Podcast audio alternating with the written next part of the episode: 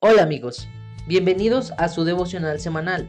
Su pastor y amigo Moisés Sarmiento de la Iglesia del Nazareno en Casas Grandes los saluda y los acompañaré en un tiempo de devoción a Dios a través del versículo de paz y la mini reflexión terminando con una oración.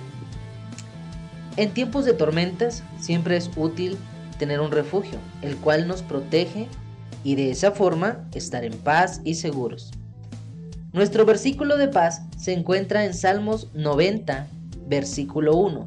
Dice así, Señor, tú has sido nuestro refugio, generación a generación.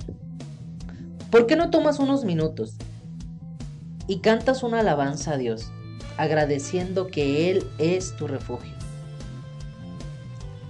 La mini reflexión tiene que ver con el refugio de Dios.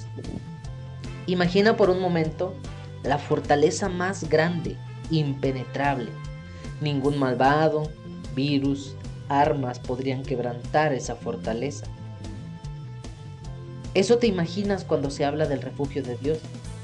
Pero el refugio de Dios nos proporciona no solo eso, sino también un refugio físico, espiritual, mental y en la salud.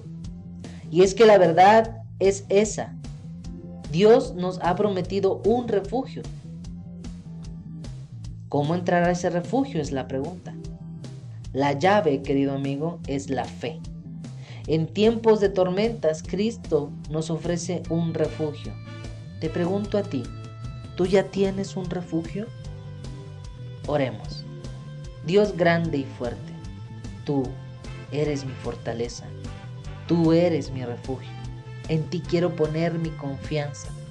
Guarda mi vida y la de mis seres queridos, pero sobre todo, guarda mi alma, que tú siempre reines en mi corazón. Tú eres el Dios de mi salvación. Amén. Nos vemos hasta la próxima semana. Dios les bendiga.